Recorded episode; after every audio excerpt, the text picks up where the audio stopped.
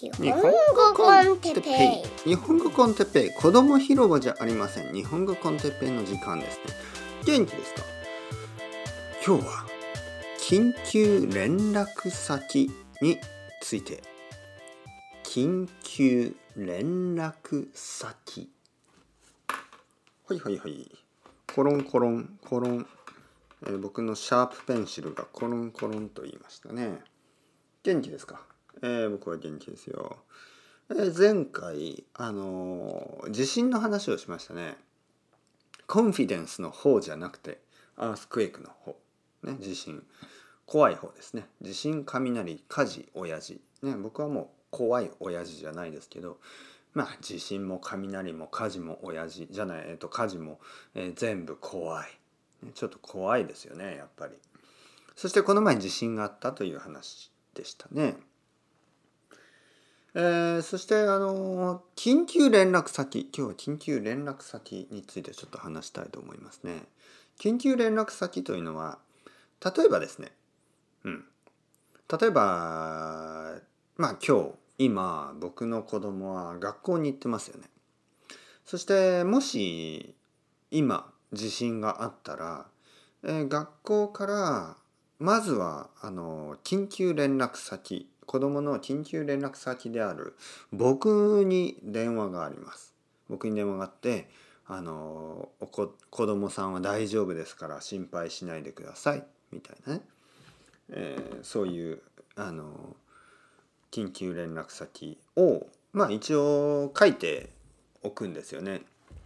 たくさんのところでそういうあの地震のための、えーまあ、トレーニングみたいな。ものがあります。多分会社でもそうですよね。緊急連絡先ということで普通はですねえーっと親親ですよね。そしてもし親にれ親に連絡が取れない時例えばまず僕に電話して僕の奥さんに電話してまあいろいろな理由で電話に出られない時なぜか出ない時でそういう時は例えば僕のお父さんとかお母さんね子供にとってのおじいちゃんとかおばあちゃんこれがまたあの緊急連絡先になってるんですよね。なのでまあ普通はそういうふうにえ何か問題があった時にえ電話をする人あの誰に電話をすればいいかそういうのをあの確認しておくんですよね。ちょっと考えたらじゃあ子供にとってはねもちろん僕や奥さんやおじいちゃんやおばあちゃん僕のお父さんやお父さんお父さんやお母さんがそうなんですけど僕僕にとって緊急連絡先ってどこ？って考えるとまあ僕のお父さんお母さんになるのかな。でもそもそもですよ。大体ねまあもちろんその地震があって大丈夫な時に僕のお父さんお母さんに大丈夫ですよっていうのはいいんですけど結局何もできないですよね。遠くに住んでますからね。はい。だからやっぱりそう考えるとねなんかやっぱり僕奥さん子供あのまあ他の家族から遠くに住んでますからねやっぱりあの少ないなぁと思いますよね。少ないっていうのが。あの例えばねたくさんの人は結構あの家族の近くに住んでますよね。僕の生徒さんたちも結構たくさんの人は家族の近くに住んでますねはい例えば両親の近くとかあの兄弟の近くとかそういうとこに住んでる人が多いですよね。まあたまにねあのこういう人もいますやっぱりあの一人だけでその町に住んでいるあの家族は遠くに住んでる人こういう人もいます。仕事のためにね、えー自分だけカリフォルニアに住んでるとかそういう人もいる。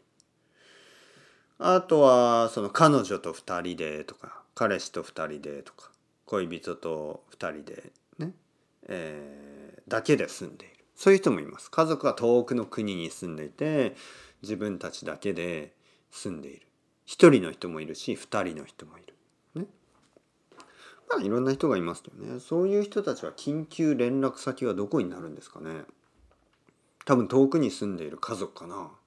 でも遠くに住んでいる家族に電話をしてもまあうん何もできない。まあ何もできなくてもいいのかな？あの無事です。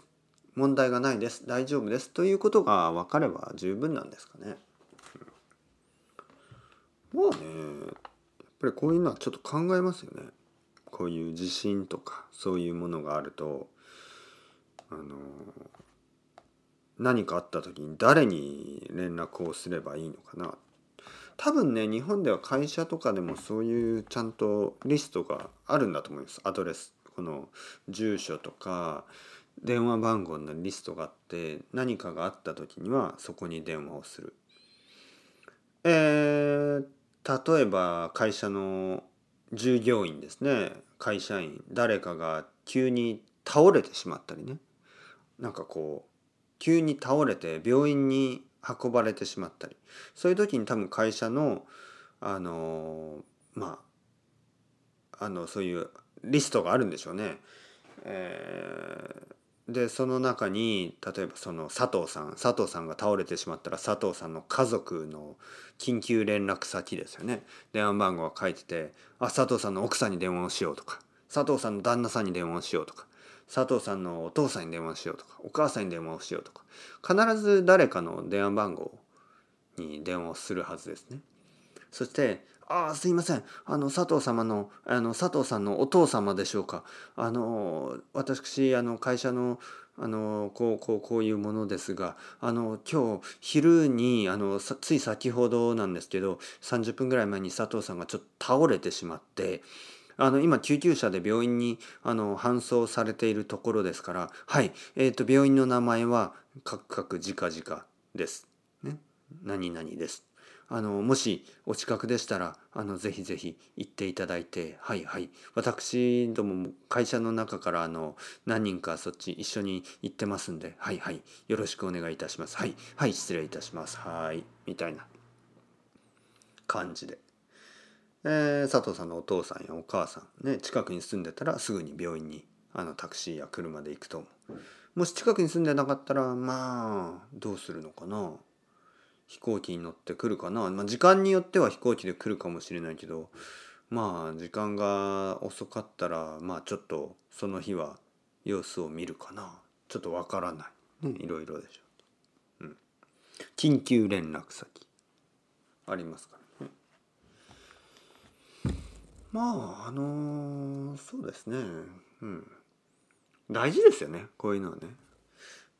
あの、この前地震があってその次の日にたくさん地震についての、あの、ニュースがありました。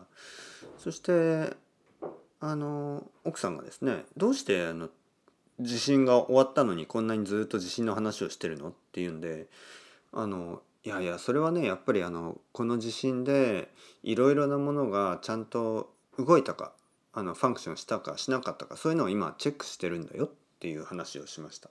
日本は地震が多いですからね、えー、例えばエレベーターが止まったとか、えー、電車が止まった。電車の場合はちゃんと止まることが大事ですからね。新幹線はちゃんと止まって、えー、何分後に動き始めたとか。そういういろいろなまああのチェックが必要ですからね。まああの問題なく動き始めたとかね、えー、その例えばそうですね。この、まあ、総理大臣とか政治家がちゃんと動いたか、ね、例えば昨日は夜遅かったですけどちゃんとあの総理大臣やあの他の大臣たちが起きてですね、えー、すぐに仕事を始めましたからね、えー、多分警察とかに行って問題がないかを全部チェックして、ね、それをあの情報を集めて怪我をした人がいないかとかそういうのを全部多分チェックしたんだと思います。でそういうのがちゃんとできたかどうかもまああのメディアはチェックしてますからね。次の日もここは大丈夫でしたとかね、えー、ちゃんとあのいろいろな知事たちはちゃんと動きましたとかね。あとはなんか動いてないとかね。例えばこういうことがありますよね例えばたまにね地震がある。地震があったけどその地震の後1時間2時間してもなかなかそのリーダーが 出てこない。何をしていたのか。といえば例えばどこか銀座とかでお酒を飲んでいたとかね。そういうことになると大変ですよね。しかもそのお酒を飲んでいた相手が女の人で、まあ、男の人でもいいですけど。あのちょっとなんかこう愛人のようなねあの人だった。そういう時はまた大きいスキャンダルになってしまいますよね。はい。わあなんてことだこのタイミングで揺れやがって、ね、その政治家は思うに違いない。ね、あなんてことだ揺れて自分が揺れているのかあの地震で揺れているのかわからない。なんてことだ、ね、ちょっと今下ネタでした。はい。そういうわけでね、まあ、あの そろそろ。そろそろそろそろあのこういうジョークが出始めたらそろそろあの終わる時間というわけで。今日も頑張っていきましょう。まだ昼ですからね、はい、実は今まだ昼なんでこれからあのもう少し頑張って、えー、頑張って掃除でもしようかな。ちょっとレッスンないですからね。今日はレッスンが少ないので掃除でもして、えー、ポジティブに一日を進めましょう。それではまた皆さん、チャオチャオ、アスタレゴまたね、またね、またね。